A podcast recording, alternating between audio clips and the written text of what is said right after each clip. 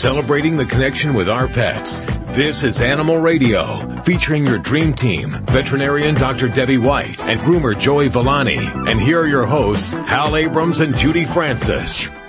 Excuse me. Sorry about that. Bless you. Um, God bless. let me apologize right off the bat. I'm a little sick today. And uh, oh, great. Now we're all going to get it in the studio. I was told not to come into the studio when I'm sick, and I have. Uh, so expect all these guys to be sick next week.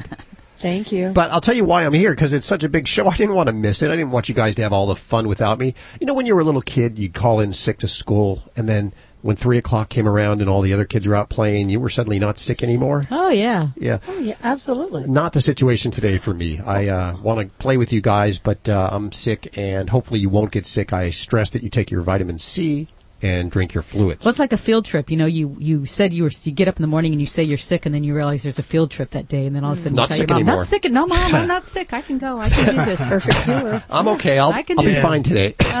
That was me. Yeah.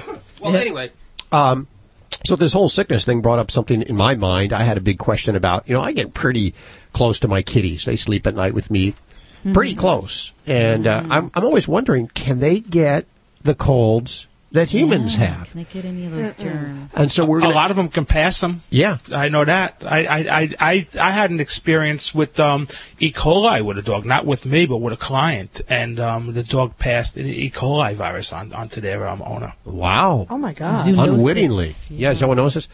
Uh, so we'll ask Dr. Debbie about that a little later on because I'm sure it's a question that uh, other people are, are asking themselves right now. Especially during flu season, I'm sure. Yeah. Uh, coming up on the show today, we're going to have Brian Barczyk back. He's the uh, weird snake guy who uh, I think he's been bit like 100,000 times. At least. And he has like 30,000 snakes at home. Wow. And uh, so he has a brand new TV show online, and we'll find out about that in just a few minutes right here on Animal Radio. Also, our good friend Dr. Bernadine Cruz will be back. And let's see, the last time she was on, she was talking about the sex life of cats and dogs. What was her book? The Secret Sex Lives of Cats, and, dogs. Very funny book. She has a brand new book. This, or excuse me, a brand new. What is this? This is a TV show. TV show. called The Secret Life of Cats. Yes. They had to take the sex part out. Yeah, 'cause, because uh, Nat Geo wouldn't pick it up otherwise. uh, but you can be rest assured she'll be talking about the sex life of cats and dogs, or cats at least. Dr. Bernadine Cruz will be joining us in just a few minutes right here on Animal Radio. Tammy Trujillo from the newsroom. What are you working on today? Have you ever lost your socks? All the time. Your socks go missing. Yep. just one. Just one. Yeah, I don't. Just one, Never yeah, lose right. two. Yeah. Well, I know I, I, I, I don't think that your puppy dog there is going to be big enough to do this, but I got a story of a Great Dane, and he was responsible for at least 43 missing socks. Ooh. Ooh. And they had to do an X-ray to find 43. them. This is, re- yeah, it's really serious. Only would 43 fit in a Great Dane. But I've got a great story about a contest on X-rays of weird stuff that vets have seen inside animal stomachs. And this Great Dane, 43 of them, that is indeed a record. Well, that's where socks go. Good That Well, job. yeah, exactly. I have four dogs, and I'm always missing a lot of socks. So my dogs are small, so you figure I can get about five in each. Um, so there's twenty. There's twenty socks. Right there. Right there. We've solved the age-old mystery. Where do socks go? They go into your dogs. Oh, that's all coming up with Tammy Trujillo in just a couple of minutes. Joey Villani, the dog father, what do you got for us today? You know, we're going to be talking about sap. Sap? We're going to be, yeah, we're going to be talking about sap and, and how it affects um your your pet when it gets in their coat and how to get rid of it. Ooh. Tree sap. Yeah, that must be hard to get out. I'm thinking like either Yeah. gum or gooby gone. Something like that. Peanut butter. Well, we'll find peanut butter. That might be good too. We'll find out in just a few minutes right here with Joey Villani. Uh, let's take your calls right now. By the way, you can call in at 1-866-405-8405 with your questions, or you can ask your questions directly from the Animal Radio app for iPhone and Android. And that's a free download. Time for Dueling Debbies. Hey Debbie, how are you doing? Okay. Just okay. Yes. Well, that, well, we hope you're doing better today. What can I do for you? Maybe I'll make things better. Um, in my neighborhood, we have a huge, huge stray cat problem, and I was wondering if there's anything that can be done th- to uh, keep them out of flower beds, and they just dig them up, sleep in them, use them as litter boxes. Yeah, yeah. And, and that is definitely, I'll tell you, there are some solutions. Um, all of these will be helpful in certain situations and you might have variable, variable success with them.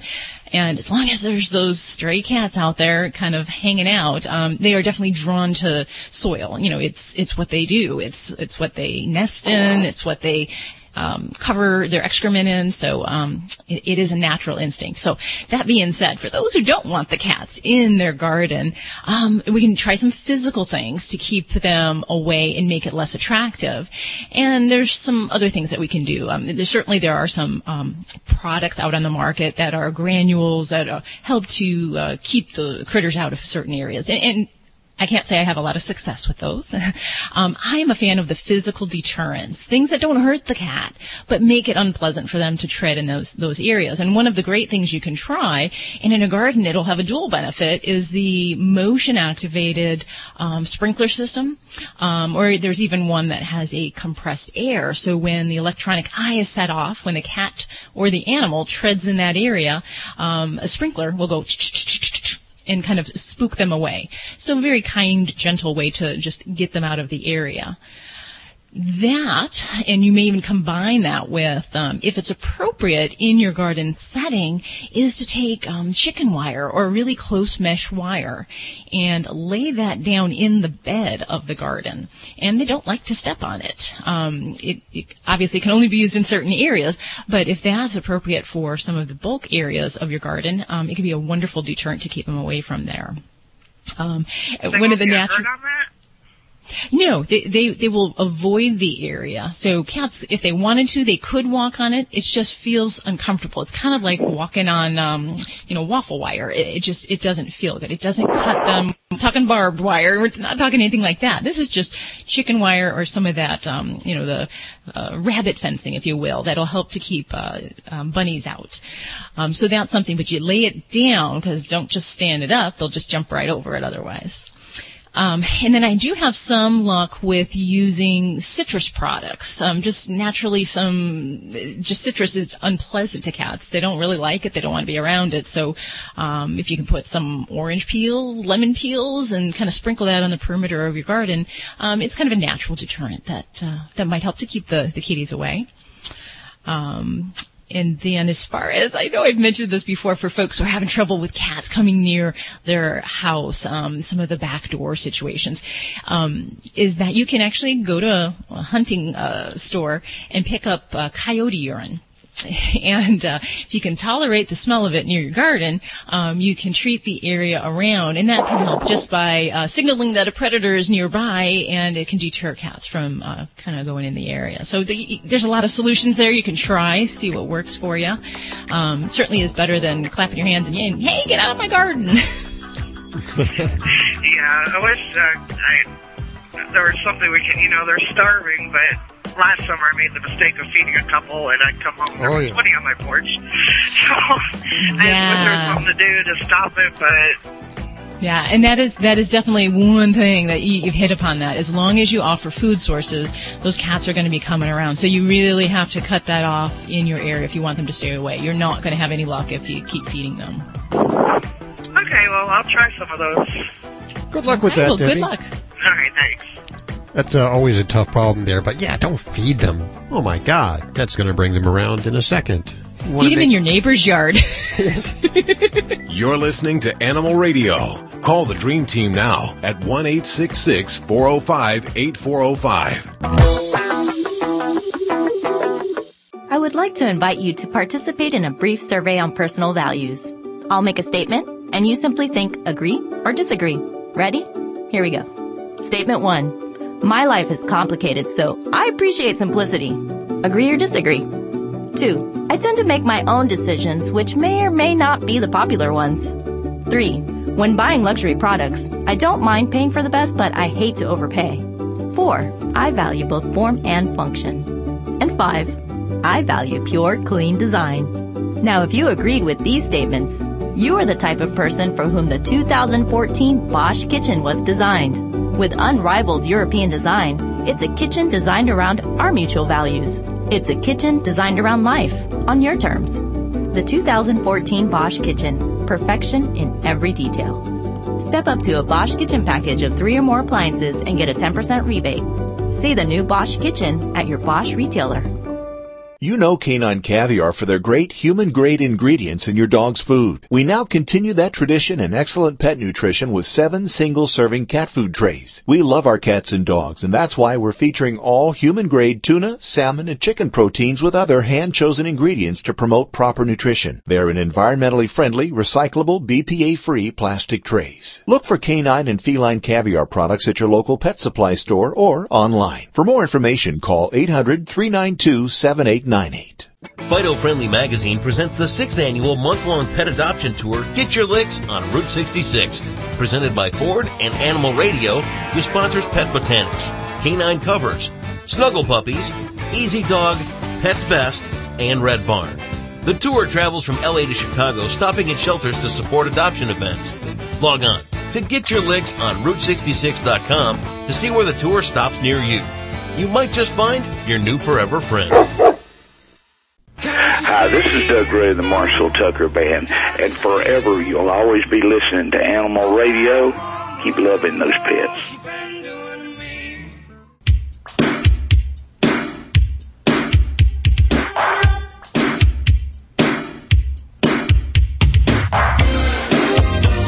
Wow, that that song right there goes back to 1987. The it? Whispers. Oh, I love that song. That's such a good dance song. They had hamsters, lots of hamsters. They would actually have the hamsters and iguanas in the studio when they would record music. Mm-hmm. Right, Big Hal. animal lovers. Right, Hal.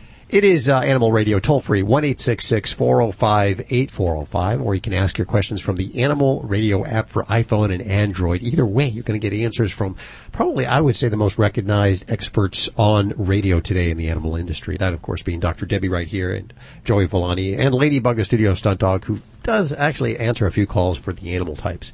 Uh, right now, we go to Jackie. Hey, Jackie, how are you? I'm good. How are you? Good. Where do you live? I actually live on Long Island. Calling from Long Island. Okay. What- Yes, yes. What's going on over there today? Um, other than it being cloudy, um, let's see. I have uh, two chihuahuas that I am permanently boarding at my residence. Uh huh. Okay.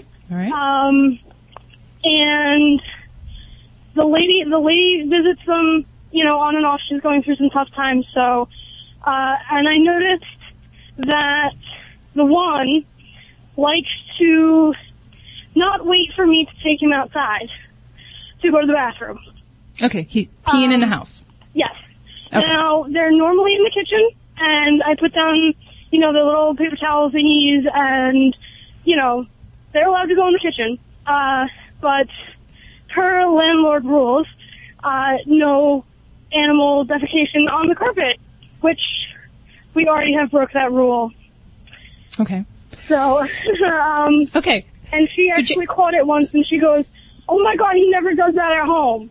Okay. Well, it sounds like there's a lot going on in these little guys' life, and you didn't uh, tell me at the beginning. Um, are we male, female? Are they spayed, neutered? They are both, uh, they're both male. I'm pretty sure they are neutered, actually. Yes, they are. Okay. All I gotta do is lift up those hind legs and look, and you, you'll see two suckers hanging there if he's not neutered. Yeah, no, they, they are, they are. okay. Um, All righty. Yes, they are. Okay. So, and then, so this is a weird kind of situation. So the owner comes to your home. You are caring for them. Um, what, what what was their home life like right. before? Um, well, she left, I think it was kind of like a hoarding situation. Um, and they were living together. She said, clean up or I'm out, and she's out. Okay. Um, so uh, I guess what I was asking is, are, were they um, were they crate trained? Were they did they go outside to eliminate, or did they go inside? Um, I think it was actually never really asked. Um, but I think that they're inside most of the time, and then they took them out to go to the bathroom. Okay. Because this is where we can have some real challenges with um, house training in an adult or even a puppy. If we have different methods um, that we're asking the dog to learn and to differentiate when what situations it's appropriate to do one thing and to not do it in another. So in many cases, it can be very confusing for a dog to say, I want you to go outside to go to the bathroom, but when I'm not around, here's this potty pad and I want you to go there. But at other times, I don't want you to go in the house and I want you to go outside. Or I want you to go in this room only and not that room. So that can be very difficult for many dogs, especially when we've got a lot of upheaval going on in these guys' life and they're living in a different environment. So Right. for me, I'm going to say like the number one thing is decide how you are going to manage their potty needs while they're in your care. If you're going to do the outdoor training, make that your effort. Make that a sincere effort. And the goal would be to get off of those potty pads and to get them so that they can tell you and alert you when they want to go outside and to, to, as long as you're not leaving them longer than eight hours at a stint, then they should be reliable, um, if they're fully house trained. So we may have some Yeah, no, um, failures. she said they were house trained. She said, "Oh yeah, they'll they'll let you know and everything," and uh, that completely went out the window when they came, which I understand is traumatic for them. Uh, tiny little things in this completely different house. So I'm understandably I'm okay. Um, and I have done. If I see him, you know, start to go, it's only the one. Uh, if I see him start to go, uh, I say, I say no, and I, you know, clip the leash on, grab him, put him outside, and uh, we'll go for a good half an hour walk or so. Nothing. We come back in. I'm taking my shoes out. Boom, there he goes, and he looks at me like he's doing it out of spite. Uh, well, dogs don't pee out of spite, so forget that. Forget Yeah, that theory. I now, so, so the basics, this is going to be true whether we have a puppy or an adult. But with an adult, I think the biggest challenge is that people tend to think, oh, they should understand this. They should know what I want them to do. So we don't always put as much effort. So imagine those doggies like they are little eight week old puppies and you have to treat them as that because you're, they're in a different environment. So even though they were house trained supposedly in the other environment, it doesn't always translate. There can be situations where they might be uneasy in this new uh, environment. They may not uh, be confident going out to mark and to urinate where they need to go. So really that's the number one thing is uh, supervising and confining them when you are not directly supervising them. And that means if you're in one room and they're in the other that's not 100% supervision. We really need to have them either crated in a playpen or either tethered on a leash and on your side. So you really have to be that strict when it comes to the supervision. Um, and then as with anything with house training we want to clean things up thoroughly using a good enzymatically based cleaner that helps to break down the odors. Um, you have to do that where they're going currently. We can try some things to make deterrents to not make those areas appealing for dogs yeah, and cats. The, I have the all natural one that has like the citrus scent, but that doesn't seem to be working. Well, a scent isn't going to matter so much as if it states that it's an enzyme based cleaner. That's what we want. Okay. I don't care if it's got citrus or floral or whatever. It's, you really need to have an enzyme based one. That's number one. Um, and then to make those areas, if there's particular areas that they're going, make that more unfavorable where we don't want them to go, we might put down things like a food bowl in that area, or we might put um, upside down carpet runners, those little pl- plastic uh, carpet runners that have little small little spikies. They don't hurt; they're just uncomfortable. You can put that down in areas to limit their access and, and to deter them from going in those areas. But you also need to take that opportunity to show them what you want them to do. Don't expect they're going to know. So take them out on a leash.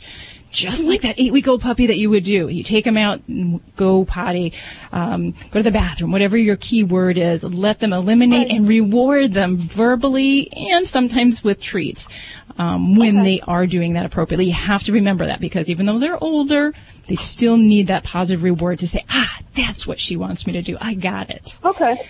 So that's so very it would important. be a good idea to carry uh, some treats around, and then when they do say "good boy," and give them the treat. So keep the treats on at all times. I mean, you can. It, it doesn't have to be all about treats. It can be a toy. It could be love and affection. The biggest thing, and the, the biggest thing I feel people sh- have the shortcoming is giving them verbal praise. You know, they do something good, and, and you know, we don't always say, "Oh, good dog." So we have to take that opportunity to make sure that we pair that with the behavior that we want to see. And since both of these guys, you said both are boys, right? Yeah. Okay. Um, I do sometimes, in conjunction with this whole training, household training, um, I may use um, what they call a belly band. I don't know if you've ever heard of that, but it's Yes. so- yes. It's can be very helpful for the male dog that is urinating in the house. And it helps basically, it's a little uh, stretchy bandage that kind of goes over their penis area. So if they urinate, they're kind of soiling themselves. And it's unpleasant, and most dogs will find that very unappealing. So that gives you one more maybe delay in the urination in the house. It doesn't mean it's not going to happen, but just may buy you a little bit of time. Right, right. Okay. That's a good Yeah, idea. but but recognize you're going to have to have good success and no accidents before we can consider these guys house trained. I, w- I would want to see them for four to eight weeks of consecutive good behavior without any accidents, and then that's when we start to introduce more areas. So, you know, I'm not about keeping dogs in kennels all day long, but we don't want them to have unrestricted access where they're going to get into trouble. Don't don't set them up to fail. Is basically what what we want. No, I, I completely understand. Um, okay, that's so. It is really doesn't matter where they came from. But this environment is completely different, so they're not gonna kind of remember what to do. Yeah. And and just, you know, because some pets that are either say pet store raised animals or they're in a shelter a long period of time, they may have some they've been pre-trained. You know, some of it's unintentional because maybe they were sitting in a kennel or a shelter and looking for a home. So they may have not had that normal consistent patterns of it's time to go outside. Um, you know, let's go to playtime. So consistency in the home environment right now is really going to help you a lot. So, you know, make a schedule, write it down, and stick to it. All right, awesome. That sounds that sounds great. Well, I hope that helps you out, Jackie. Let us know how that goes. Thank you so much for listening. Absolutely. Thank you. 1 405 8405 for your calls for Dr. Debbie. Uh, also for Joey Villani, uh, Ladybug Studio Stunt Dog. We are mid, again, we're almost mid. Get Your Licks on Route 66 adoption tour has kicked off, and today we are in Albuquerque, New Mexico at the PetSmart on Coors Bypass Road, and tomorrow we'll be in Santa Fe at the PetSmart on Zafarano Drive. Uh, Wednesday we'll be in Amarillo, Texas. So if you live in any one of these cities there and you're looking for an animal, come join us for the adoption tour. Get your licks on Route 66. So much has changed since Geico started saving people money over 75 years ago. We weren't attached to our smartphones like today. Smartphones didn't exist. If you wanted to talk to someone, you just hollered out your back door. Hey, Darla, want to go steady? No chance? Okay then. We had no privacy. But hey, with Geico, we always had good car insurance. Geico, saving people money on car insurance for over 75 years. Kubota RTVs have been the best-selling diesel utility vehicles in North America for the past 10 years, and now they're even better. Introducing the new X-Series RTVs from Kubota. They're redesigned, rugged, and ready. Right now, get long-term financing as low as 0% APR on Kubota utility vehicles during Kubota's Gear Up and Go sales event. See your local Kubota dealer today. For more information or to find a participating dealer, go to Kubota.com.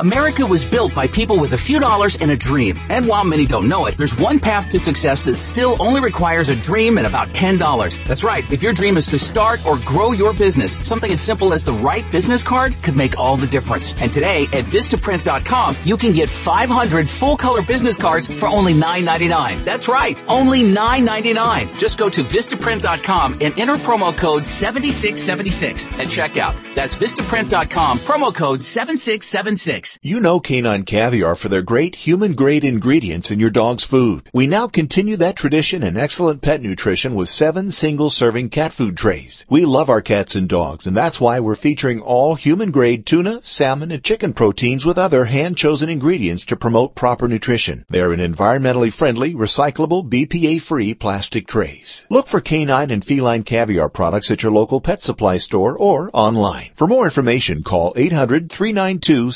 7898. This is an Animal Radio News Update brought to you by Doctors Foster and Smith Pet Supplies with thousands of quality products at low prices every day so you save on every order.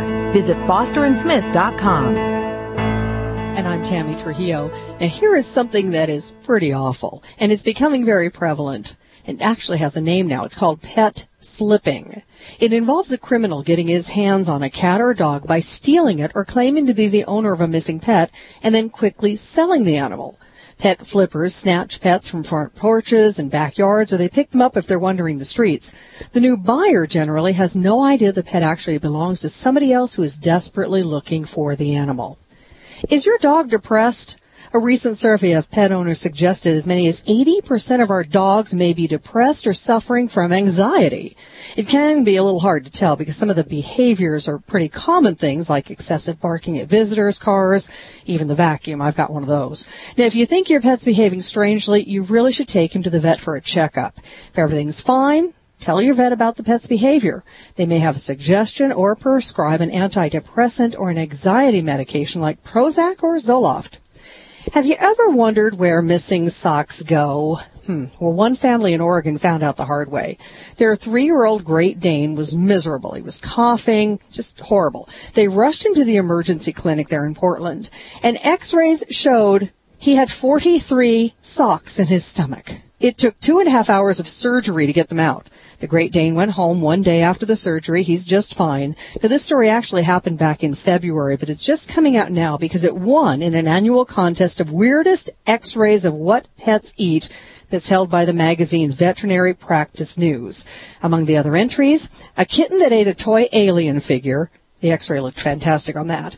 A bearded dragon that ate a miniature banana from a Barbie dream house, and a frog named Kermit that ate more than 30 small ornamental rocks. Luckily, all the animals are fine now. I'm Tammy Trujillo. Get more breaking animal news anytime at animalradio.com. This has been an Animal Radio News Update brought to you by Doctors Foster and Smith Pet Supplies. Visit fosterandsmith.com for pet supplies selected by veterinarians with 100% satisfaction guaranteed.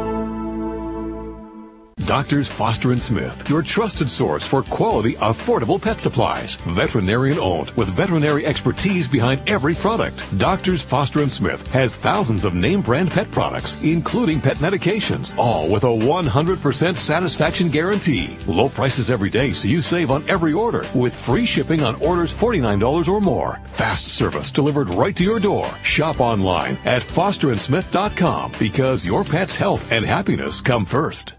Shaquille O'Neal for Icy Hot Advanced Cream. I know all about living with pain. After 19 years of pro ball, man. But now I'm feeling awesome. Icy Hot Advanced Relief is the real deal. Icy Hot Advanced Cream has two maximum strength ingredients to last up to 50% longer. Works great on shoulders, backs, knees, even arthritis. Icy to dull the pain and hot to relax it away. Come on now. Advance past pain and get on with living. Icy Hot Advanced. Available in cream and patch. Pain over. Use only as directed. At Stella and Chewy's, they're dedicated to the simple proposition that pets should be healthy and happy. Their commitment to quality starts with their ingredients. Every Stella and Chewy's product is made with raw, naturally raised meat, poultry, or fish sourced from USDA inspected facilities without added hormones or antibiotics. Unlike commercial pet food, which is one of the most highly processed products on the planet with much of its nutritional value cooked away, Stella and Chewy's dog and cat food is nutritious and delicious. Learn more at stellaandchewy's.com. Animal Radio's Hero People is underwritten by Zeuterin, a non-surgical alternative to dog castration. One injection provides a safe, permanent, and virtually painless alternative to surgical castration. Learn more at www.zeuterin.com. That's Z-E-U-T-E-R-I-N dot com. You're listening to Animal Radio. Call the Dream Team now at 1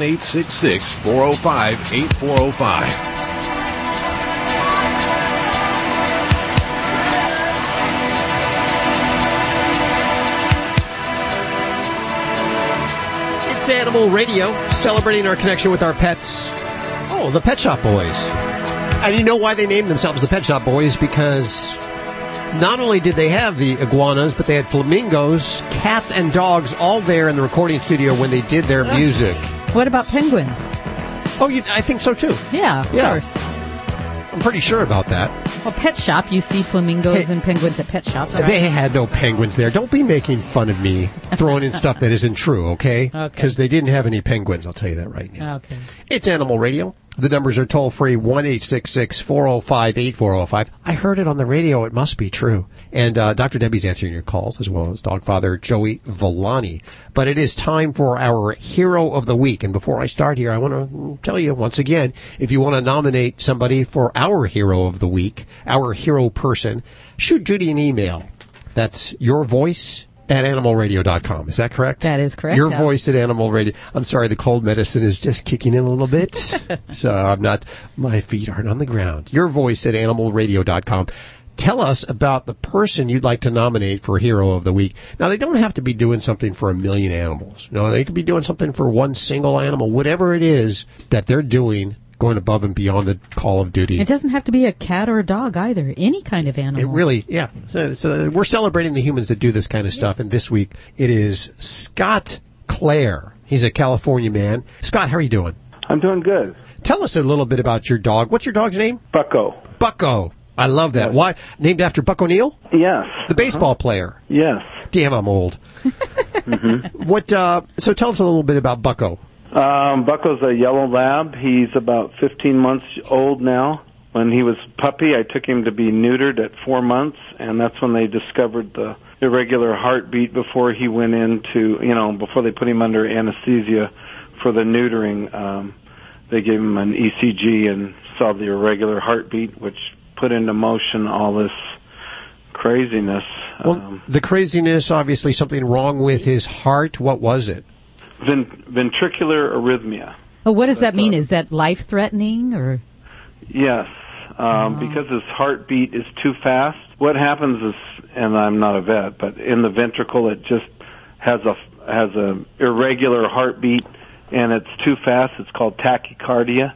I was told that because of this fast heartbeat, he could faint. He could suddenly fall over dead, and if he does um, last any amount of time, he'll eventually develop a, an uh, oversized heart that will kill him. Uh, his body filling up with fluid and all this stuff. So Yeah, and I just want to elaborate a little because you did say the heart beats fast, but what kind of kind of confusing with this condition is that the blood flow out of the heart is not effective. So even though the heart is trying to beat fast, Oh. they're not getting perfusion to their body. So therefore, they they faint. Um, they can go into yes, an arrest or sudden death.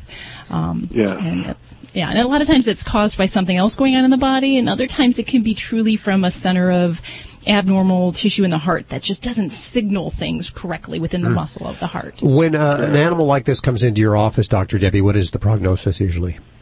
It really depends on the cause. It can be, it's life threatening, and it really depends on if the pet, how clinical they are for it at the time. Um, but thank goodness in this situation they found it before anesthesia, because that could certainly Sure. be a huge um, risk factor for going on. Well, that's why you check before you put animals under anesthesia for these kinds of things, isn't it?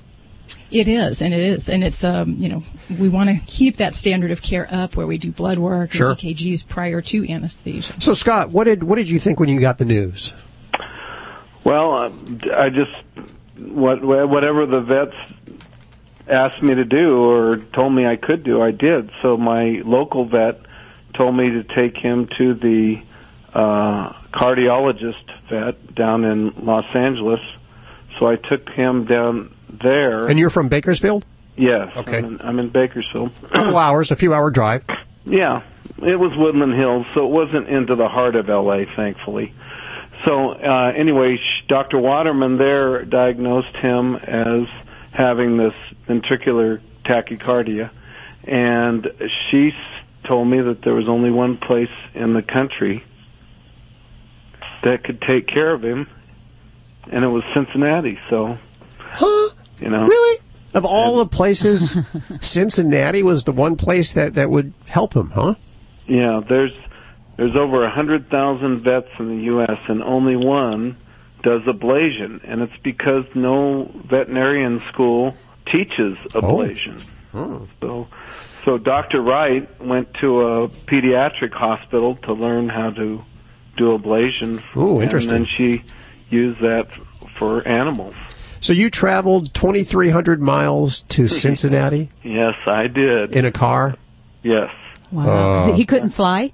A short amount of time I looked into flying. He was going to have to go through tests for that. So I'm looking at more expense for all these tests that he would have to do, which, and they still might not approve him to go on a flight. So, um, I just decided, and I didn't want to be separated from him either, you know, if they're going to put him in a cargo hole and stuff. Oh, yeah. So, um, I just decided to suck it up and drive.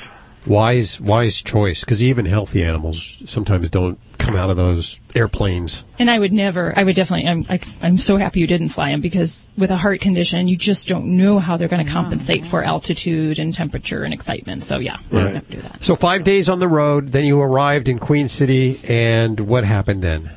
I didn't know Cincinnati was Queen City. Uh, but um, I checked into the hospital, or checked with the hospital because he was supposed to go in the next day, and um, they held him for 24 hours. And then, when he was scheduled for the surgery, their power goes out, and so they scheduled him for surgery for the following day, and found out the power had also fried their equipment. So I had to stay another week while they ordered and set up the equipment for him. Oh, wow. I can't imagine this was cheap, and there's probably no insurance that covered it. They, well, I didn't have the insurance. I mean, I, I paid I paid a thousand dollars for a puppy that had heart certifications and hip certifications and all that. They just didn't catch the irregular heartbeat. I mm. guess because puppies have a fast heartbeat anyway. So, is that right, Doctor? To some point, but not to the levels that we get with ventricular tachycardia. That's not normal. Okay. So, So I waited another week, and they got all new equipment, which Dr. Wright uh, thanked me for. that she got all new equipment, and they on that next day, she, uh, you know, they did the ablation. It was an eight-hour procedure, and um, a doctor from cardiac hospital or the Pil- Children's Cardiac Hospital in Cincinnati assists Dr. Wright while she does this. He just donates his time. And then, of course, they had an an- anesthesiologist in there as well. So anyway, back to the money. I Yeah, 10 grand. I got to think. Anyway, they hadn't done one before. I think is while probably while we're talking. But Sure. Bucko was the first ever to have a ventricular tachy- tachycardia, a ventric- ventricular ablation procedure. Wow. And so that's how all this publicity happened about, um, regarding him. Well, now, so how is he now? He is great, but on October 3rd we go to uh, L.A. again to have a final evaluation of his uh, of his heart with an ECG and a 24-hour monitor. Well, this is why you're my hero this Yeah, week. you You have gone above and beyond the duty for Bucko, and uh, that includes driving 2,300 miles, pulling out 10 grand, which uh, is a lot of money. You love that animal, obviously, and I salute you. I salute you, Scott. Oh, thank you. Doing good work. Bucko and Dr. Wright are the real heroes. I salute them too. And go go give Bucko a hug from all of us right now. And thank you so much for hanging with us today and telling us your story. Thank you. There you go. Another wonderful story. A hero, truly. So if you know somebody like this, nominate them. Send Judy an email at yourvoice at animalradio.com. Animal Radio's Hero People is underwritten by Zeuterin, the only FDA-approved non-surgical method for sterilization of male dogs. Zeuterin offers an alternative to neutering male dogs, thus helping reduce the pet overpopulation problem. One injection provides a safe, permanent, and virtually painless alternative to surgical castration. Zeuterin, a permanent and cost-effective alternative to neutering male dogs. Learn more at www.zeuterin.com. That's E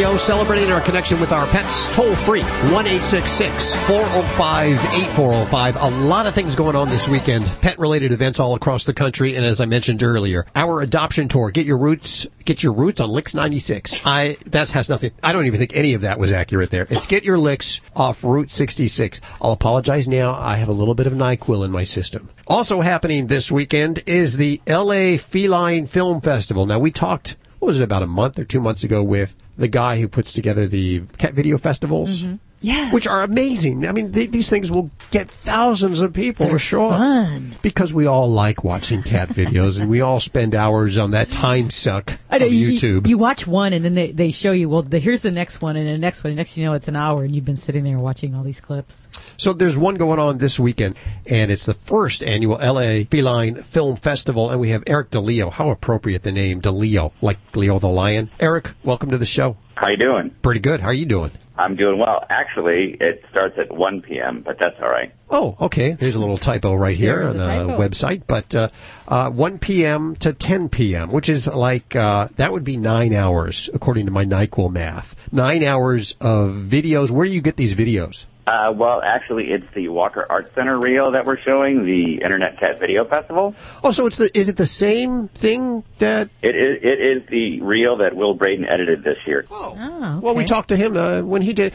Uh, so, are you two different companies playing the same reel, or or how does that work? Well, my company, Organicat, actually arranged to bring the Internet Cat Video Festival to Los Angeles. Oh.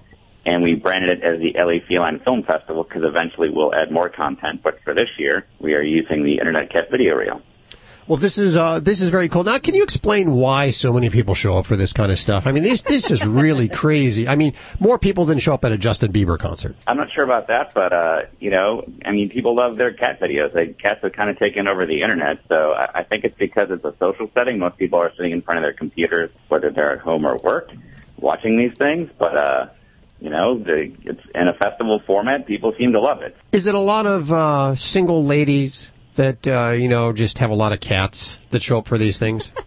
You know, I would I would call this a cool cat lady festival, not a Yeah. crazy cat lady festival. Okay. Uh, you know, the it, it certainly skews heavily towards women, uh, but you know, guys are coming too. I'm obviously a guy, and I'm putting the thing on, so uh, you know, it's going to be great. And uh, so it's the, the festival format works. So one to seven is kind of the festival, and we'll have vendors and food trucks and bands and the whole bit, and celebrity cats like Lil Bub there.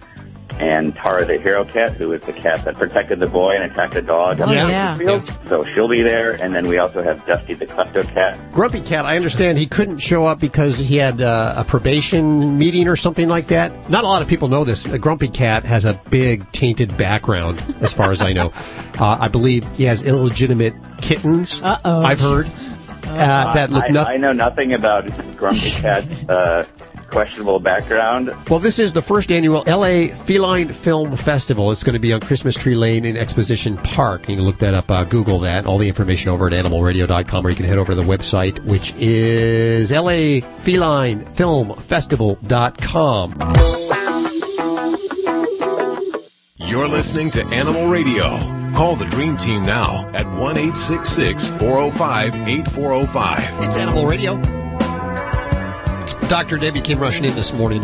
Guess you had some clients you had to deal with vaccinations. oh, I see you were upset about that. What's going on? Well, yeah, well, it, mostly it's a matter of making sure our pets get vaccinations. We actually had an unfortunate um, death this morning from a dog Oh. with parvovirus. So, you know, we've seen, I can tell you this month, I've seen cats with distemper, cats with feline leukemia, dogs, tons of dogs with parvovirus. So my message to, to all our listeners is really make sure if you get a new dog, cat, um, puppy, or adult, get that pet to the vet within days of getting it. Oh. It's so important to have that consultation with your veterinarian. Find out what shots they need. Um, because unfortunately for dogs with parvo, in many cases, you know, it's just, we get busy. We don't follow what the vaccine protocols has recommended and uh, puts our pets in risk. So there's no reason that any dog should have parvo if they've been vaccinated. Is that correct? Is that well, that would be in the ideal setting, um, but there are certain windows of vulnerability. So a puppy is born with mom's immunity from her. That'll wear off um, somewhere between about six and 16 weeks of age. We don't know when, and we can't predict it. So that's why we boost on a regular interval with puppies and kittens, because we don't know when that goes away. Um, so it's feasible that you can have vaccinations on board, and a pet still gets sick because if they've been um, in that kind of window of um, of uh, you know vulnerability. How often do they, should they get these vaccinations? The parvovirus vaccination is that once that they get that? No, for for puppies we start as young as six weeks, um, and generally every three to four weeks. So we do six weeks at our office, twelve. I'm sorry, six. Eight weeks, 12 weeks, and 16 weeks of age. So the challenge becomes where folks kind of get behind and get busy. So you want to, you know, get that pet to the vet and really we'll formulate a, a protocol for you, kind of knowing where your pet's coming into things. Okay, distemper and feline leukemia, is that a once shot or do they get that frequently? As a as a youngster, it is going to be a boosting series, also about three to four weeks apart. Okay. And then when we get to adult series, you know, we kind of get more comfortable. We feel less likely that they're going to have, um, you know, infectious disease. So we may span the vaccines out to, you know, one year every couple years. But as puppies and kittens, it is imperative that you work with your veterinarian, get these kids vaccinated. Yeah, don't space on that. It's so important. There's no reason that. Uh, and this puppy that you lost this morning was like eight months old. Eight months Horrible. old. Horrible. Yes. I need Brandon to cheer me up. Brandon, I hope you're going to cheer me up. I'm doing good. Very good. Where, where are you calling from? Um, right now we're on the road from coming from Washington. Do you uh, are you do you have your dog with you? No, it's a cat. Oh, it's a cat. Okay. Oh, okay. Yeah. So what's going on there, Brandon? The I just have like a couple questions. Is there like my cat was diagnosed with hyperthyroidism like two years ago, Okay. and like is there anything to be able to do for that? They told me that I could get medication that I'd have to give to him Uh-huh, like every yeah. month. It'd be Mhm. like fifty some bucks. Yeah, so if your kitty was diagnosed with hyperthyroidism, what basically that means is that the thyroid gland is producing too much of its hormone, and that causes the body's metabolism to go into overdrive. So cats with hyperthyroidism tend to eat crazily. They have a strong appetite, but they lose weight. They might vomit, they might have a lot of thirst and urination, and untreated, it, it will be fatal from the consequences of the high thyroid hormone, uh, the heart disease that sets in, or the other complications. So, yes, this absolutely needs to be treated. And there, the good thing is there are various options to treat pets with thyroid disease depending on your cat's situation and your, you know, honestly, your financial situation. So, the the preferred way to treat a cat with a high thyroid is um, it's a type of radioactive iodine treatment that basically destroys the abnormal tumor um, that produces this, and it spares all the healthy tissue. So that's very nice. It's very targeted. It tends to be pretty expensive though, and it may not be available in all parts of the country depending on where you're at. But that is usually my first recommendation. But in my area, it's usually about a thousand dollars um, starting price. So um, it's definitely not the first line or the most realistic for everyone. Um, but yes, the other options that we tend to go with um, would be a little bit on the cheaper side, can be medication. Um, and medication, um, generally maybe 50 bucks a month sounds realistic. There is some monitoring that has to be done with that. So some blood levels have to be drawn to make sure we're giving enough and not too much of this medicine.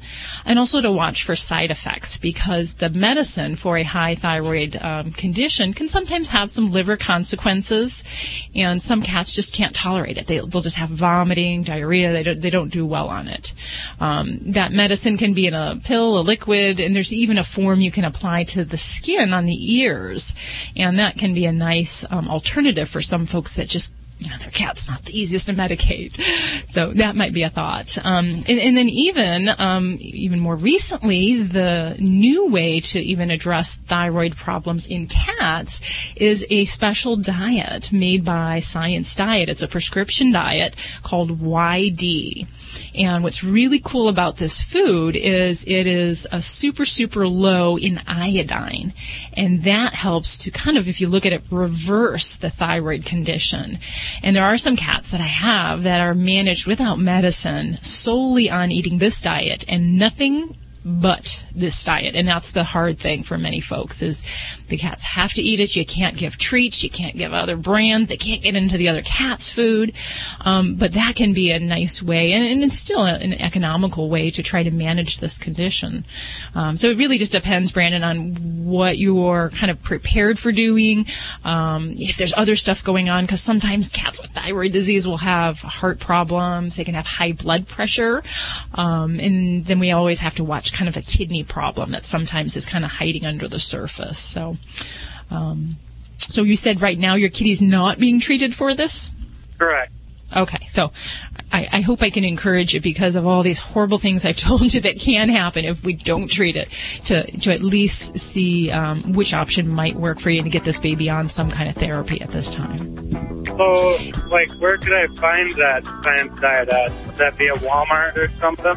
Never, never, never, never. This is a um, this is a medication in a kibble format. So you are not going to find a med- or a food like this anywhere um, on the market on any shelf outside of your veterinary office. And the reason is because it could be very dangerous if it's given to a pet that doesn't have this condition. So what you're going to need to do is work with your veterinarian, tell them what kind of you know finances, what your goals are, what you're prepared to do for your kitty, and between your vet and yourself, you can come up with what option might be the best, whether it's the food or the medication route or the you know the iodine treatment. Um, but you you definitely need to take the kitty into the vet and to work with your vet. 1 405 8405. That's toll free. Doesn't cost you a penny.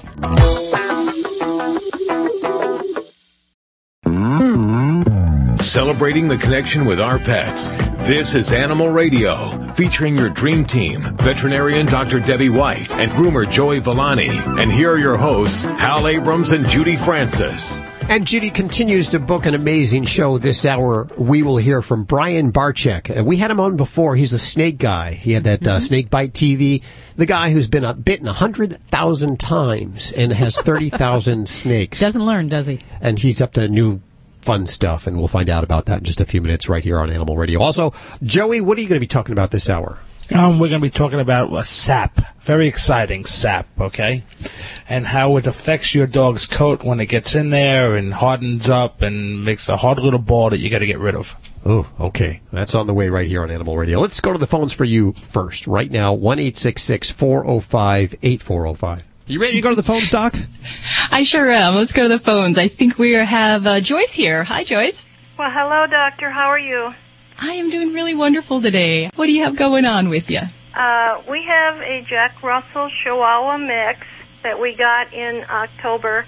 Someone put the dog in my sister's yard at uh, 11 o'clock at night. We thought that she had been spayed because uh, there was a, you know, a mark on her tummy that looked like that she had had surgery, but Okay. uh, evidently she wasn't. So she may have had puppies at some time. But we did have her spayed four weeks ago, and Okay, now good. she has a little stuffed toy, which is a fire hydrant, and she thinks the toy is her baby. Okay. She licks it, cleans it, she picks it up and cries and whines. Is this Okay. something that's serious or no?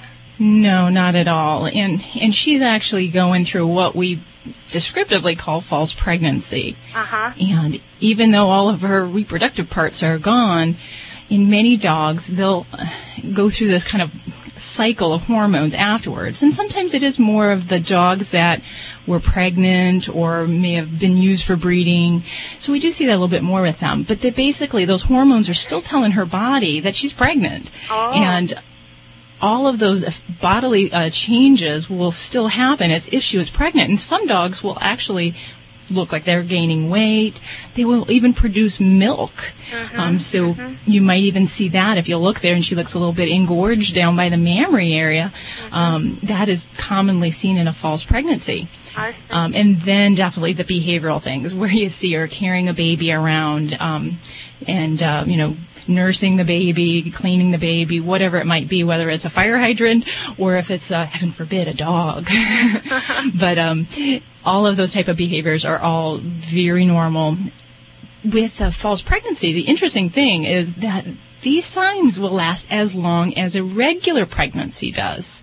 So if she was just spayed, what, four or five weeks ago, you still have maybe another couple weeks of this kind of behavior going on. So nothing you really need to do other than give her that little time with her little uh, fire hydrant baby and uh, just make sure she's comfortable watch for behavioral things. Some some females might get a little bit um, you know aggressive um, as if they would if they were truly pregnant and guarding their baby so give her a little bit of extra space lots of love and uh, just know that she'll get through this year eventually. Right. Uh, we uh, go to the dog park, and she took the the uh, toy with her one day because she wouldn't leave it at home, and she buried it in a hollow tree over there.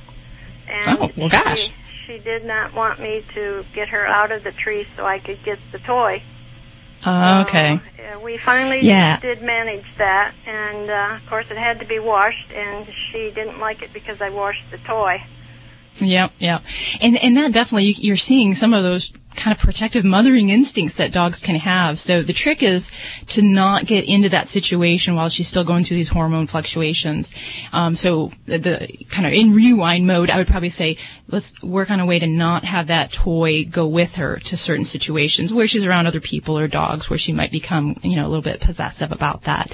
So try to treat, uh, give her a treat, give her food in exchange for that little baby so that in those situations you don't put yourself or anyone else at risk. And, and like I said, just give her a little extra love, a little extra space and then, and she'll get through there. So keep up the work there, Joyce. And uh, this is Dr. Debbie with Animal Radio, 1-866-405-8405. Hey, Roger, how you doing? Fine. How are you? Very good. You're on with Dr. Debbie. Hi, Doc. How are you? Well, hi, I'm great. How are you doing today? I'm wonderful. I just want to know if you can solve my dog's problem. Uh, give it my darndest. Okay.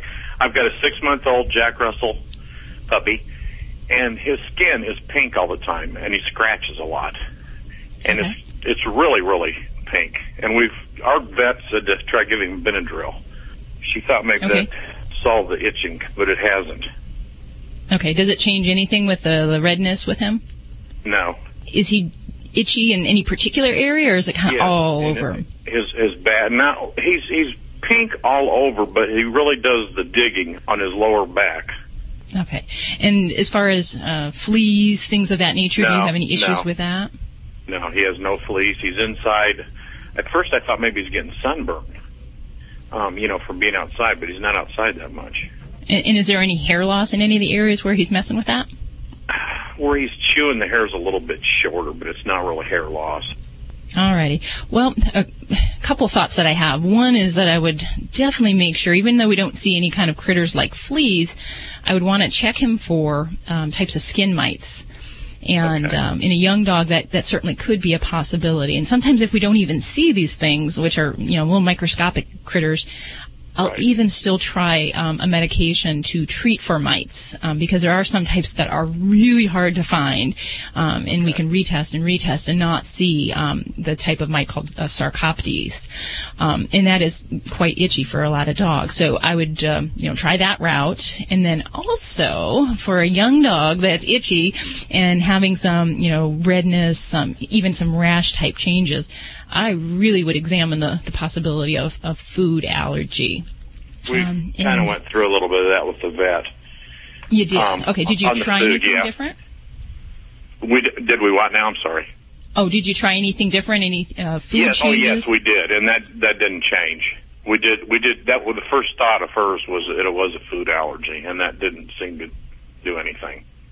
okay. So, So- tell me what kind of diet that you tried and how long. Um, gosh, my wife's on the feeding. Well, he's on pedigree right now, which is a dry food, and we tried a canned food for a while, and I can't tell you what it was, but it's something that the uh, something that the vet recommended. Okay, because yeah, when we're when we're talking about food allergies, it's it's just kind of an innate problem with certain proteins or carbohydrates. So I like to do a food trial on a special hypoallergenic diet for about six to eight weeks. Um, if during that time we have little breakthroughs where we're getting little food off the table or milk bones or they're getting into the cat's food, then all those little episodes kind of decrease the whole efficacy of a food trial. So um, that's where if we invest the time and the money in some of these diets, I want to make sure just like all of those little details that you know we keep that all kind of in a control within our means. Right. Um, and hypoallergenic foods that I would tend to go for in a, in a dog, especially a short-haired dog, um, I really like um, some of the different um, hydrolyzed protein diets um, for this type of issue, and that might be like Hills, ZD, um, Purina has one that's called HA. And these are basically diets that the proteins are still used by the body, but they're very small and they kind of go past the immune receptors in the stomach and the gut. Um, and uh, for a pet who has a food allergy, it's one way to trick their immune system. Um, Okay. But that would be What something the- that I would What was the hills again? Um, ZD, Z as in zebra.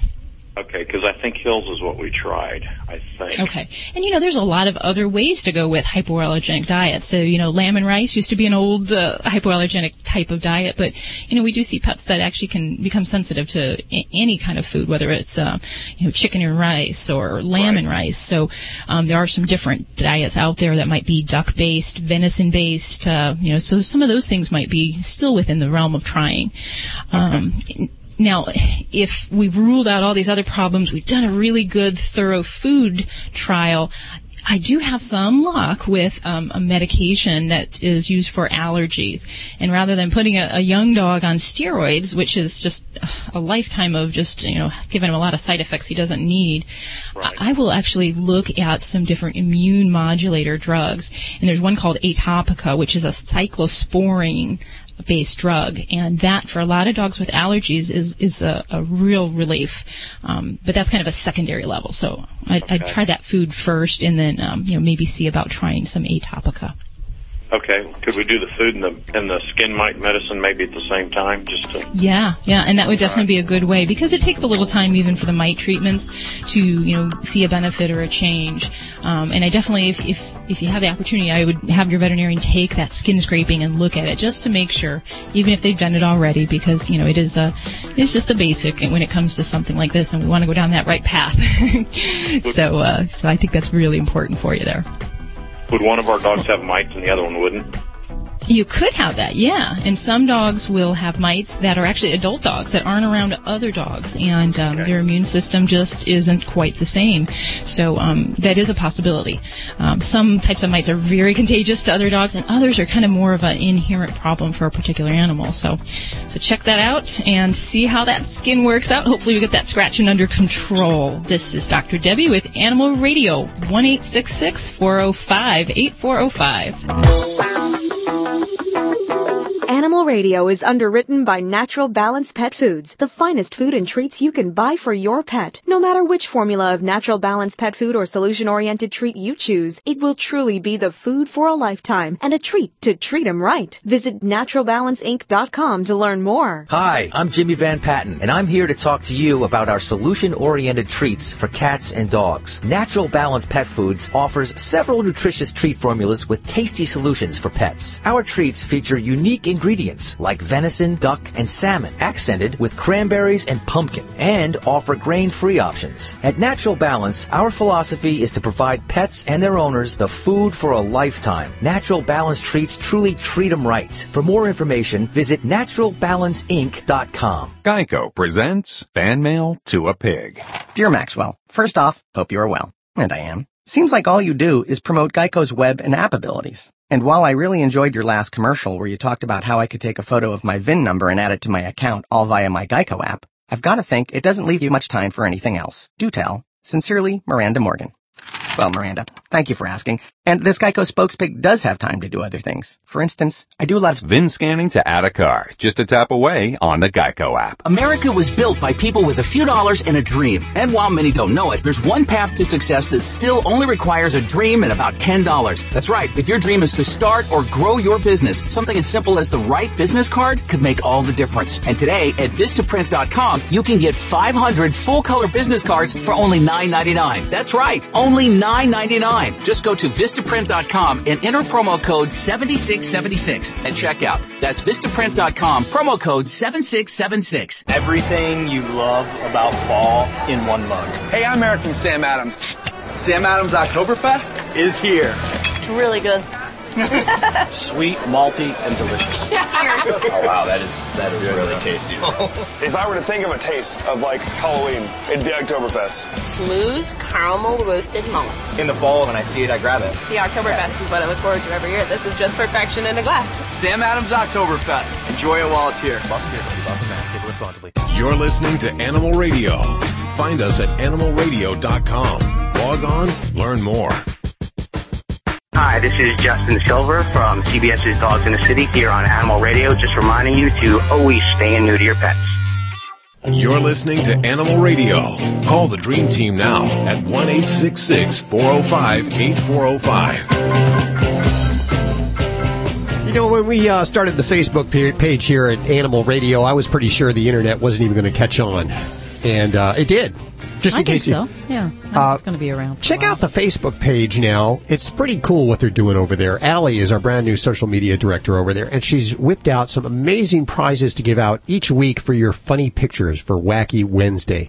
So if you have a wacky picture of your pet, you want to head to our Facebook page, and this week you can pick up a free Thunder shirt. This is a nice little prize. it is. All kinds Those of prizes. neat. They are. If you have Yeah. a, a dog, and I believe even cats They have yeah for th- for cats too. that su- suffer from uh, anxiety. Sometimes this helps. Mhm. And uh, so we'll get you one of those if you have the wackiest Wednesday photo up at our Facebook page. Check it out, facebook.com uh, dot com at Animal Radio.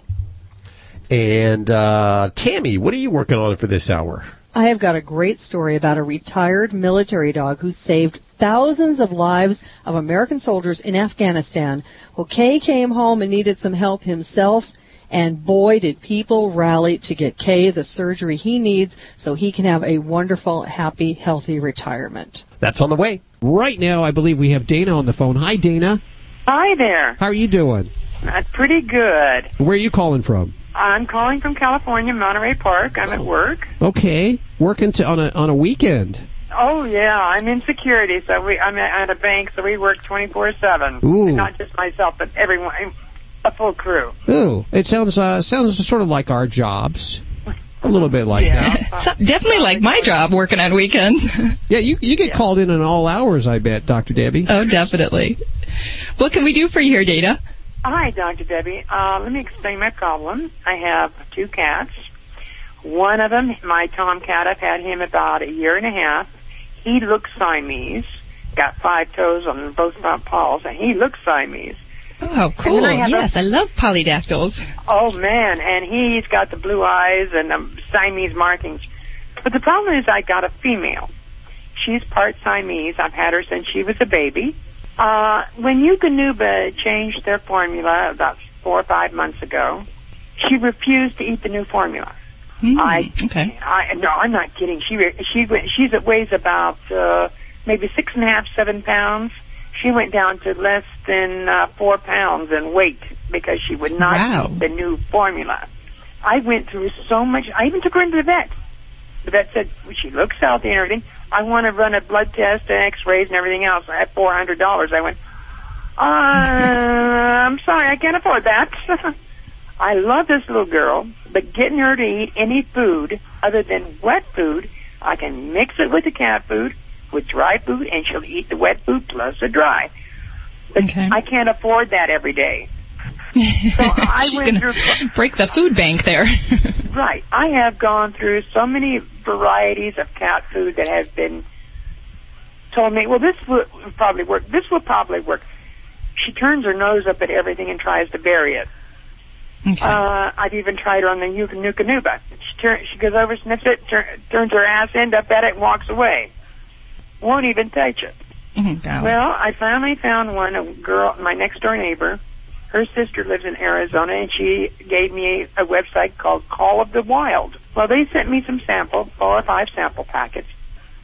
And in one of the sample packets, they had called uh, chicken soup. Okay. I put a little bit down. My tomcat, he sniffed that, stopped, and he started eating it. I figured, okay, if he'll eat it, she's got to eat it. Wow, isn't that like kitty crack, pretty much, Doctor?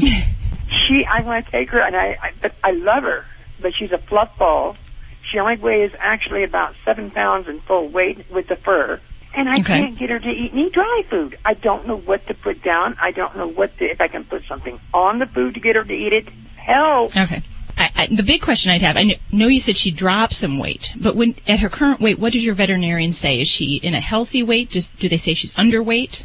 No, she was fine on normal weight when I had her. When she was eating, she was at she was like she was normal weight, about seven and a half pounds, maybe a little bit overweight, but nothing major. You know what I mean? Okay. She's very active within the house. But I'm talking about the weight loss is when she wouldn't eat. She dropped down to less than four pounds. Okay. She wouldn't eat anything but unless I put wet food down for her Okay. every day. Yeah, and, and I don't know that. I mean, I'd I'd love to blame this all on just a dietary um, or a food preference type thing. But gosh, you know, to have a kitty that that doesn't eat anything and doesn't prefer anything, um, you know, sometimes we will go to the the canned foods. But um, you know, I know you, you have some reservations about doing some testing, but it, it might really be prudent to do some basic things.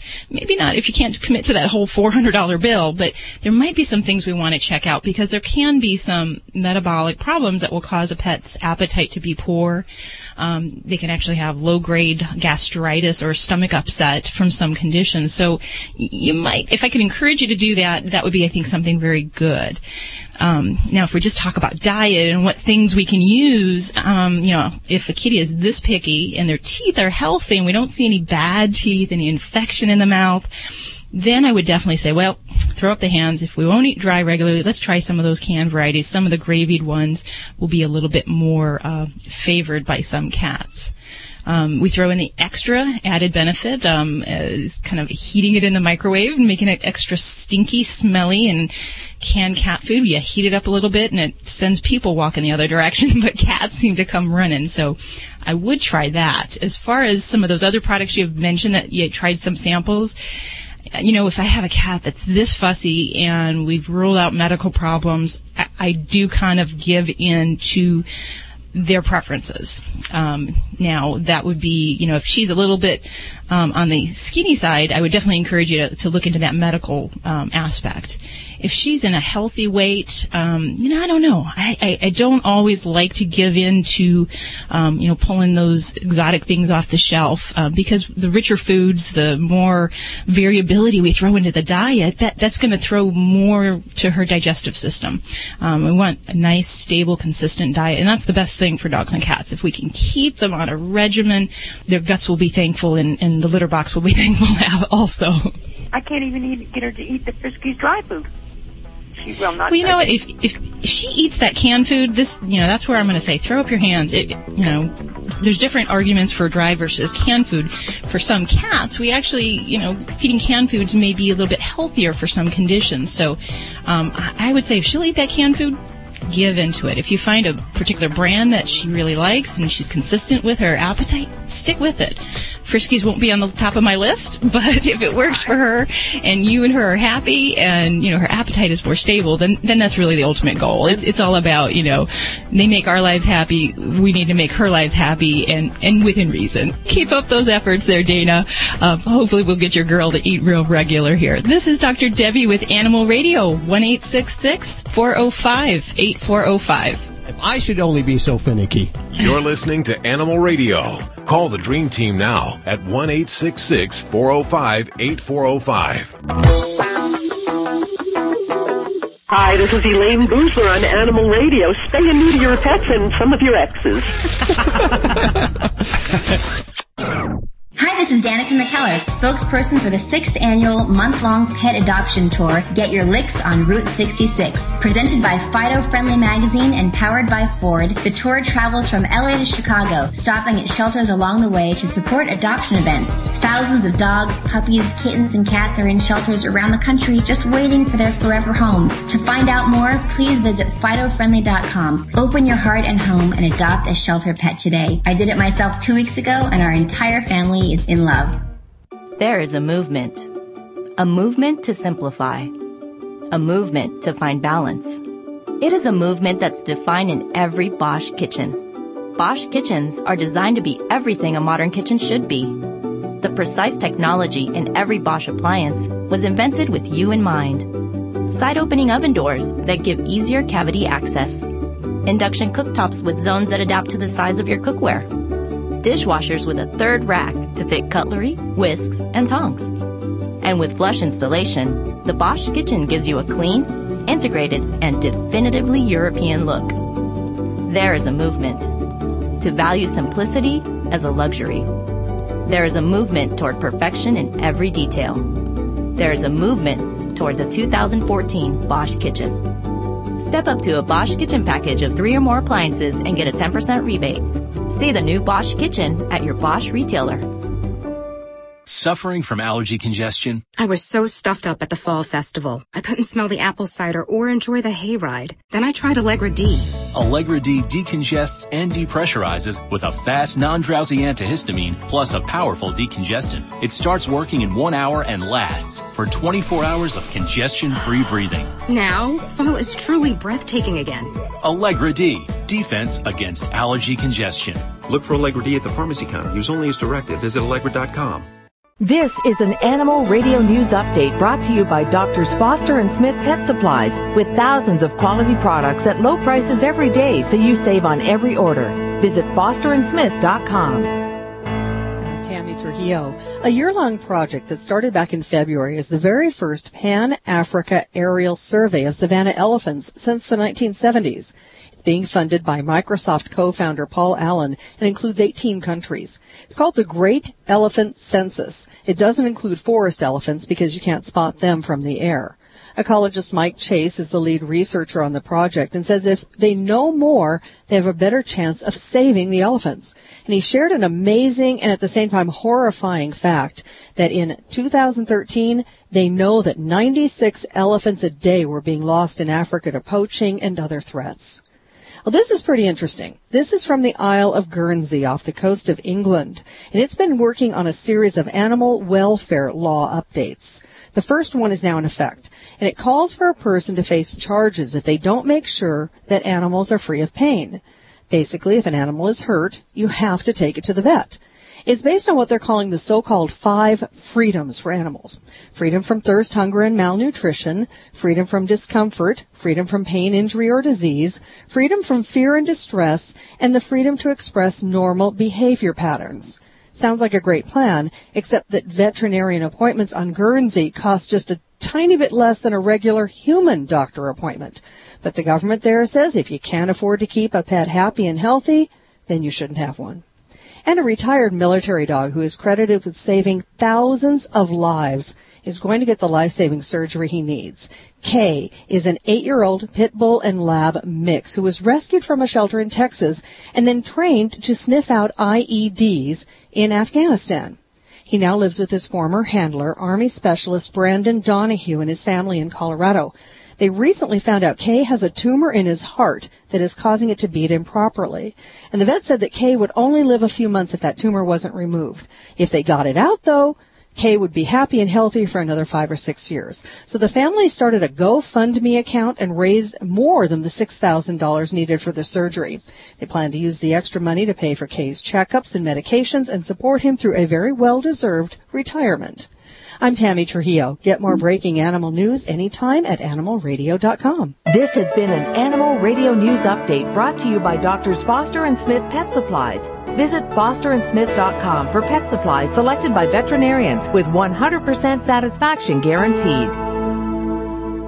Doctors Foster and Smith, your trusted source for quality, affordable pet supplies. Veterinarian owned with veterinary expertise behind every product. Doctors Foster and Smith has thousands of name brand pet products, including pet medications, all with a 100% satisfaction guarantee. Low prices every day so you save on every order with free shipping on orders $49 or more. Fast service delivered right to your door. Shop online at fosterandsmith.com because your pet's health and happiness come first. Bellawood Flooring has changed its finishing process. So for the first time ever, Lumber Liquidators is clearing out their current stock of Bellawood at unbelievable prices. Get Bellawood Red Oak Solid pre-finished hardwood for an incredible $2.99 per square foot. That's over 30% off already low prices. Even stunning solid Bellawood Bolivian Rosewood for an amazing 51% off. These are not seconds. This is first quality with a transferable 100-year warranty. So go to lumberliquidators.com today to find the store nearest to you. Special 18-month financing is available, but hurry, these clearance deals end Tuesday.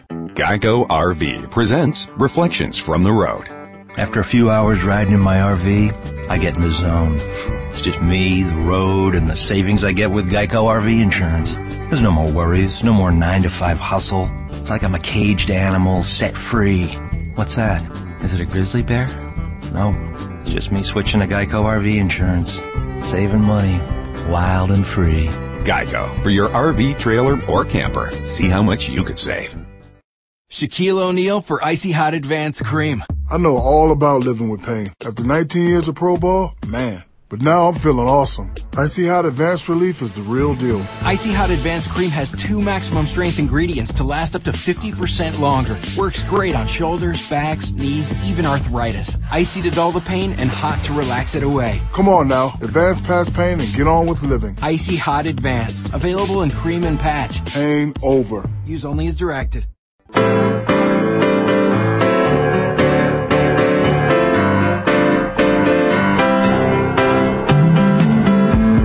Here's the number. It's toll free 1 405 8405 to reach out to the Dream Team, Dr. Debbie, your dog father, Joey Villani And don't forget, you can ask your questions right from the Animal Radio app for iPhone and Android. That's brought to us by Dr. Foster's and Smith.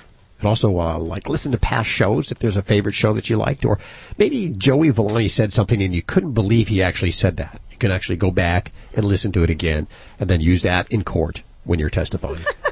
Uh, so that's the uh, Animal Radio app. It's a free download. I was just asking. you know, I was just wondering. You know who we have back on the phone? This is his second appearance on Animal Radio. Radio is Brian Barczyk.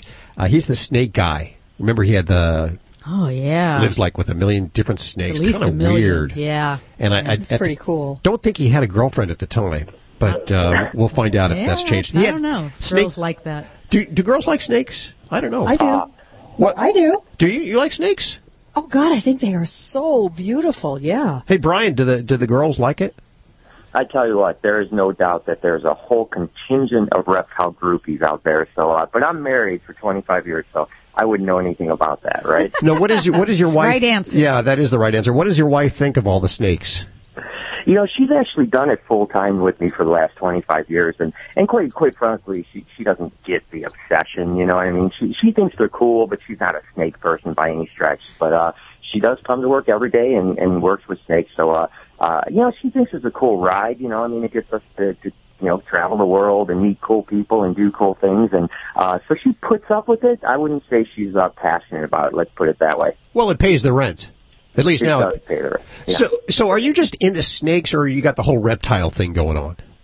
You know, I, I'm I have biggest affinity towards snakes, but but I'm an animal guy all around. You know, I mean, and, and I do a bunch of different reptiles. I've got gators and lizards and all kinds of different stuff like that. But uh, I'm more of a, a snake guy per se. But at the same time, I I literally do animal adventures around the world. Uh, you know, just last week we were messing with snow leopards and, and cheetahs and and penguins. So uh, so I'm an animal nut Yeah. when it comes to, to it. You know, really. Well, that's why we got you back on the phone is because you have a new thing you called Animal Bites TV, and I'll talk about it in just a second. But I want to remind listeners, since we have new stations, uh, all of you listening in St. Louis, this guy's been on before. He's well, the last time he was on, he told us that he had thirty thousand snakes and that he had been bit a hundred thousand times.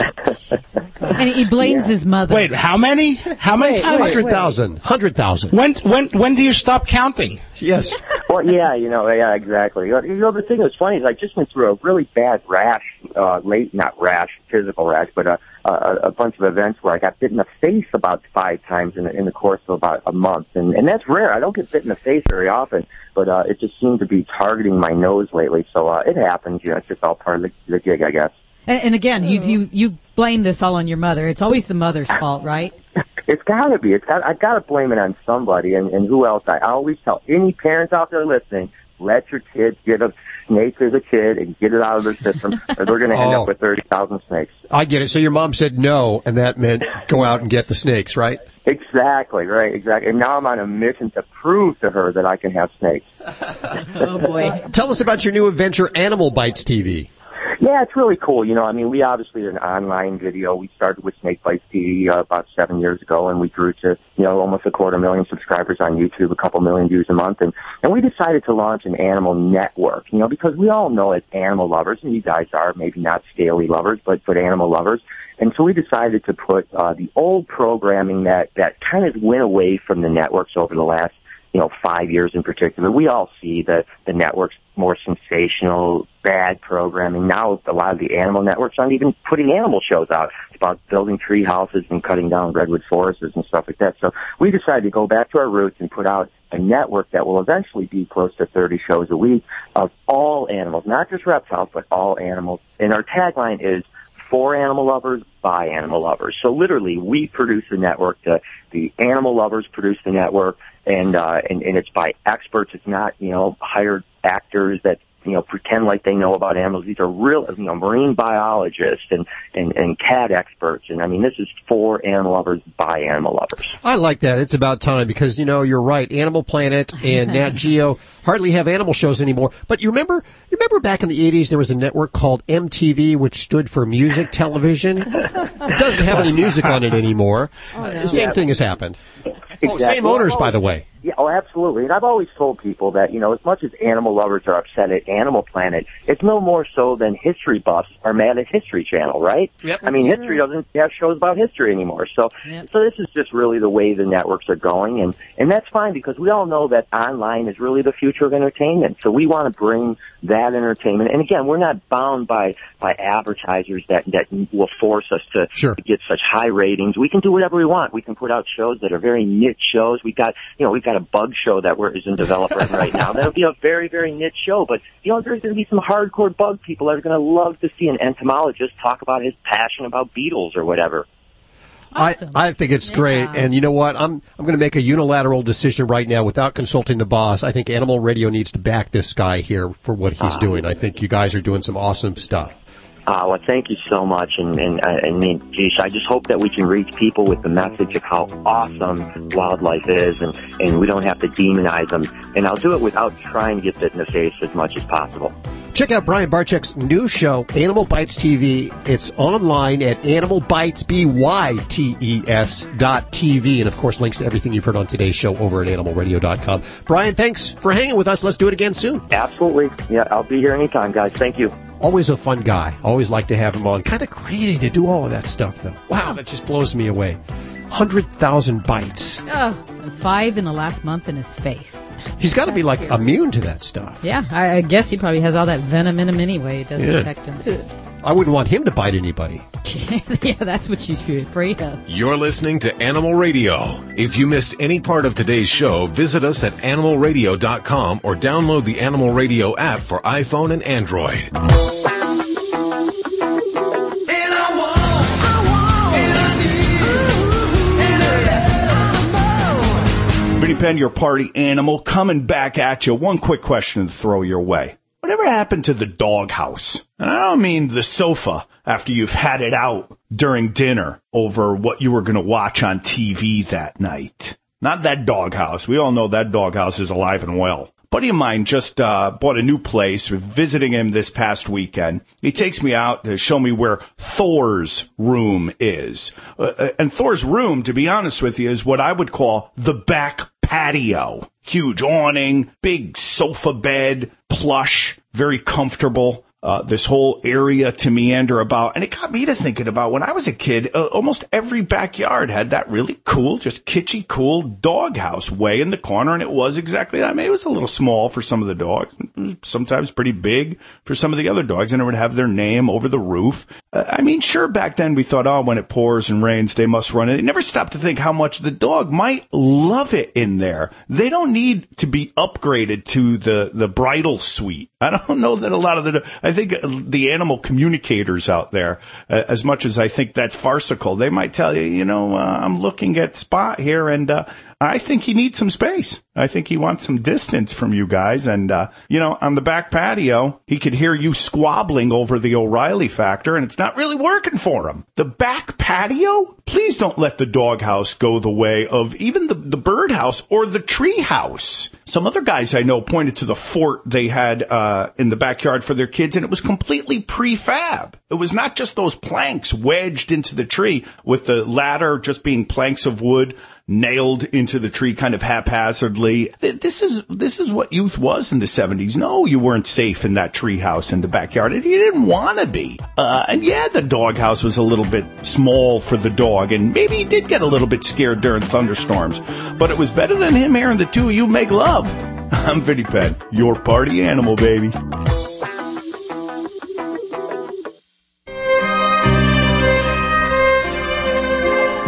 It's true.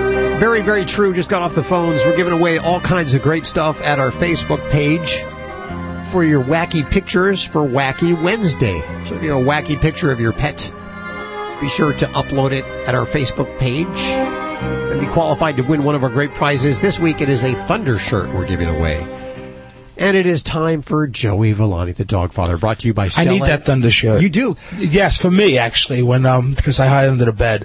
Uh, Let me tell, Go ahead. tell people about Stella and Chewy's real fast. Uh, they are underwriting this segment of Animal Radio, and they have the brand new size of raw frozen dinners: the uh, Chewy's chicken, the Simply Venison, the Stella Super Beef, and the Duck Duck Goose, and the Phenomenal Pheasant. You can pick up one of these little eight and a half ounce pouches with six small patties inside, and try all of the different flavors wherever Stella and Chewy's is sold. Thanks, guys, for underwriting Animal Radio. There you go. Now, Joey J- Joey Villani. That's a new name. I just need a new name. Villani. There you go. So, you know, I want to talk about something, but I, I don't, I haven't experienced it too much out here, um, and and I don't know, um, you know, maybe maybe it's just an East Coast and Central um U.S. thing. How about tree sap? I mean, do we deal with tree sap out here? Oh, yes, we do. California. Yep. Really? See, okay, okay. I got I some. guess I haven't. in my hair last last year. I was cutting down trees and I got it in my hair. It's the worst stuff to get out. Well, you know what happens with a lot of the dogs that come into the groom on is, um, you know, they're walking around. And it's bad enough when it gets on their back and and and um, you know, on on their coat, but when it when they walking and it gets in their pads and it gets hard, and then it just starts um. You know, picking up everything else, the burrs and the um and the hair just knots up and the rocks and the twigs. And we had a situation um about a year ago um back in New Jersey where a dog um you know got a serious infection, mainly because of everything that he was walking on now that was stuck in there, and it was um it was it was hard as a rock, and I'm sure it had to be you know pretty uncomfortable for the pet. What most groomers will do is actually they'll shave that hair out of most dogs, not all, out of the pads of their feet and, and get rid of it. But if you notice this at home, um, there's two things. I mean, it's always good if you can just call your groomer and get it taken care of. But if you don't have the money or you don't have the time at that particular time, what breaks down any types of gum saps and oils is oils themselves okay you can use any type of degreaser and, and scrub all day long and it's not going to break it down so Dawn won't but do if it. I use no no Dawn won't not not with a not with a tree sap and not with a gum um type I mean did you ever try to did you ever get gum in your hair and try to wash it out Oh, you have to cut it got out. the same situation exactly Peanut butter. and, in some situations you still may have to. Now peanut butter, you know what works good, and I'll tell you why. Because it's a high oil content, and it's really the oil is, is what's breaking it down. So if you use the baby oil or mineral oil or something that's going to be non-toxic for your pet, you got to watch out. Some people they sell stuff in the stores called Goo Gone. Now that's you know it's it's not made to, to be put on um your pet's skin, but um something like a baby oil. And what you're going to do is you're going to just apply a little bit on a cotton ball or or on a cloth and work it in and work it in really good. You can even put it on your fingers and work it in real good and let it sit on five, ten minutes. And in most cases, you'll be able to comb it out with all the ease in the world. It'll come, it'll come right out without causing any discomfort for your pet. Now, the part that stinks that from behind that is now you have a greasy dog, but you can spot clean it with a little pet shampoo, um, whether it's waterless or, or a, um, you know, a Well, now if, if you use type of peanut butter, won't they clean themselves? I mean, won't they? you know what? That's a good idea. I never thought of that. You know, you might have just thought so. I can, I can revolutionize grooming. Just, you know, rub peanut butter on the on the dogs, have them lick it off, and, and, and send the dogs home. That's how I take a bath. You're listening to Animal Radio. If you missed any part of today's show, visit us at animalradio.com or download the Animal Radio app for iPhone and Android. Gotta tell you, we were cutting off the tortoise penis earlier. Oh, really? this is very exciting for you, especially. Why? Now, why were you doing that? Well, I didn't get to do it. One of my associates was doing it, but um, she was recently trained in some special techniques on spaying and neutering desert tortoises, um, which, believe it or not, we have a population problem in captivity Oh, in the desert. I didn't know Um, then there's a wild population that's actually protected. So, So, you're not kinda- telling me that uh, population control for tortoises is you actually cut their penis off, is it's it? one method of it, yes. Oh my so for the males, um, basically, yes, we amputate their penis, but there's nothing else important in there. It's just kind of a reproductive structure. They're they still urinate, they have no other problems, and they still have their hormones, so they can still you know be the big bad boys if they want. Can I say that you Um, just get a little too excited for that uh, about that whole thing? It's, It is just so cool. It's just the neatest thing. I I don't know, but yes, I will say there were no males in the room when the procedure was done. yeah. Wow. Okay. There you go. It's it's a different thing for her every day when she walk. Imagine having a job where you walk in every day and something different. Today it's just cutting off a tortoise penis. Yeah. Uh, so if you're sitting in a cubicle bitching and moaning about your same old job, Think about that for a second. Think about Dr. Debbie's life. um, and you know, her husband's a vet too, which Oh, is I can imagine the stories that they swap at home. yeah. Do when you get when you sit down for dinner, do you uh, talk about work? You know, sometimes, yeah. Is it like, hey, honey, are you enjoying the turtle soup? we usually have like a few minutes. We have allotment of five to ten minute max where we talk about that kind of stuff, and then we have to shut it off because it can invade too much of your personal life. So it is tough. But you know, there's a lot of professional couples that are you know married in the same profession. We have uh, on the phone. This is a really cool story. You'll love this. Dr. Sarah Boston is joining us, and she's just written a book called Lucky Dog: How Being a Veterinarian Saved My Life. And she too is also a husband-wife uh, team, vet team. Welcome to the show. How are you doing, Doc? I'm great. Thanks for having me. So your your husband uh, does he practice in the same office as you, or do you have two different practices? No, um, he's a large animal vet, and I'm a small animal surgical oncologist. So our days are about as different as they can be, but still be in the same profession. But like Dr. Debbie, I uh, I definitely appreciate being able to sit down and talk to him about my day. Yeah, it's nice to have somebody that you can go home and that understands what you do. And I bet you he has big forearms too. Stop it. the new book, uh, Lucky Dog, How Being a Veterinarian Saved My Life. Tell us a little bit about it because I understand uh, you are an oncologist, a, a surgical oncologist for animals. Is that correct? I am. Yeah, I, I take care of dogs and cats with cancer, and my specialty is surgery. Um, I do just cancer surgery for dogs and cats. And um, I was in a situation where I found a mass in my own neck, and because of what I do and the animals I treat, I knew that it was new, and I knew that it was a thyroid mass, um, and I was concerned that it was a thyroid carcinoma because that's something I see relatively commonly in my patients and in dogs. Um, and so because of my knowledge, I think it really helped me to push for a diagnosis and push for surgery. Um, unfortunately, I was in a pretty slow system. I was in the community healthcare system, which I do love, but it was slow and it was frustrating. That's the Um, Canada's healthcare system. yeah, yeah, I'm Canadian. I work in Florida now, but at the time I was in I was in Canada, eh? Yes. um, and I, uh, I, I definitely, you know, felt like my my own patients get faster, better care, and so that's what stimulated me to write this book. Well, you said that the initial diagnosis which you made wasn't confirmed by other doctors. Yeah, I did have because thyroid cancer is not that common, although it is on the rise. Um, I did have four doctors tell me that it was, you know, either definitely benign or most likely to be benign, and that I shouldn't worry so much about it. And there's definitely a very strong method of advocacy in this book. Um, I think if you think something's wrong with you, or if you think something's wrong with your pet, you really need to be an advocate um, in the healthcare system, whichever healthcare system you happen to be in. Well, that's scary because if you think about someone else going through that, they wouldn't have had the knowledge that you had, and it could have gotten really bad before it was caught. I, I agree. It, it definitely scares me to think about that because I, I at times felt a bit crazy because people kept telling me I was wrong, and and but there was something inside me that I kept thinking, no, I really think this was concerning, and it was it was growing, and the mass it wasn't there, and then it suddenly was there, and I, I ultrasounded it with my husband Steve's ultrasound machine. Um, that's the benefit of having a large animal vet around. I don't know anybody who would do that um, at all. Although I think there's a few vets who would because you know most most people who are non-veterinarian think that's crazy, and then I tell vets and they're like, "Oh yeah, I've done that." um, so I, but I did that mostly because I just wanted to look, and I, I couldn't get an ultrasound for a week and a half, and I just thought, well, I just want to see what's going on. We're we're curious people as veterinarians, and uh, unfortunately, what I saw was very consistent with what I see in my own canine patients have thyroid cancer. Hmm. So what happened? Uh, ultimately, did you have to have surgery? Uh, was the what, what happened to you? I, I had two surgeries, so I had one side of my thyroid removed, um, and then it was it did come back as a thyroid carcinoma. Um, that took quite a while. It took two and a half months for me to go from finding the mass to having my first surgery, um, and then I had a second surgery to remove my entire thyroid gland, and then I had radioactive iodine. And, and I should probably say I'm doing great because people um, who ask me are always sort of tentative about that, but I'm I'm I'm definitely in remission, most likely cured.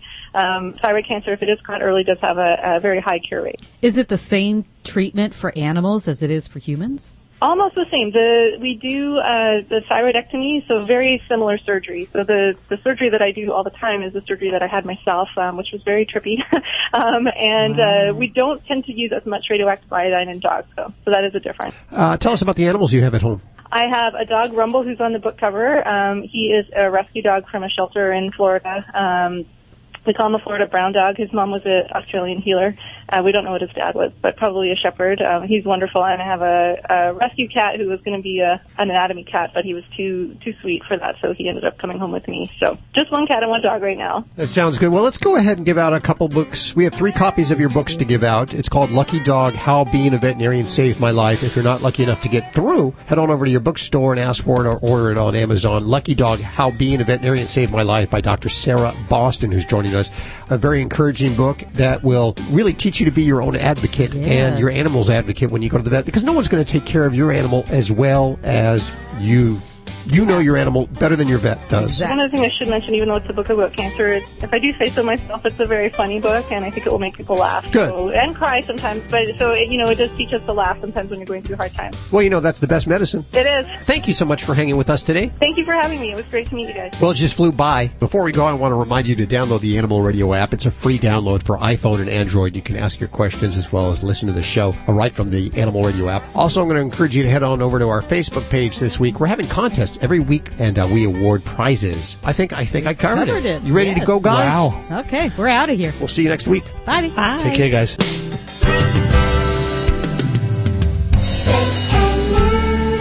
Always adopt, don't declaw. This is Animal Radio Network.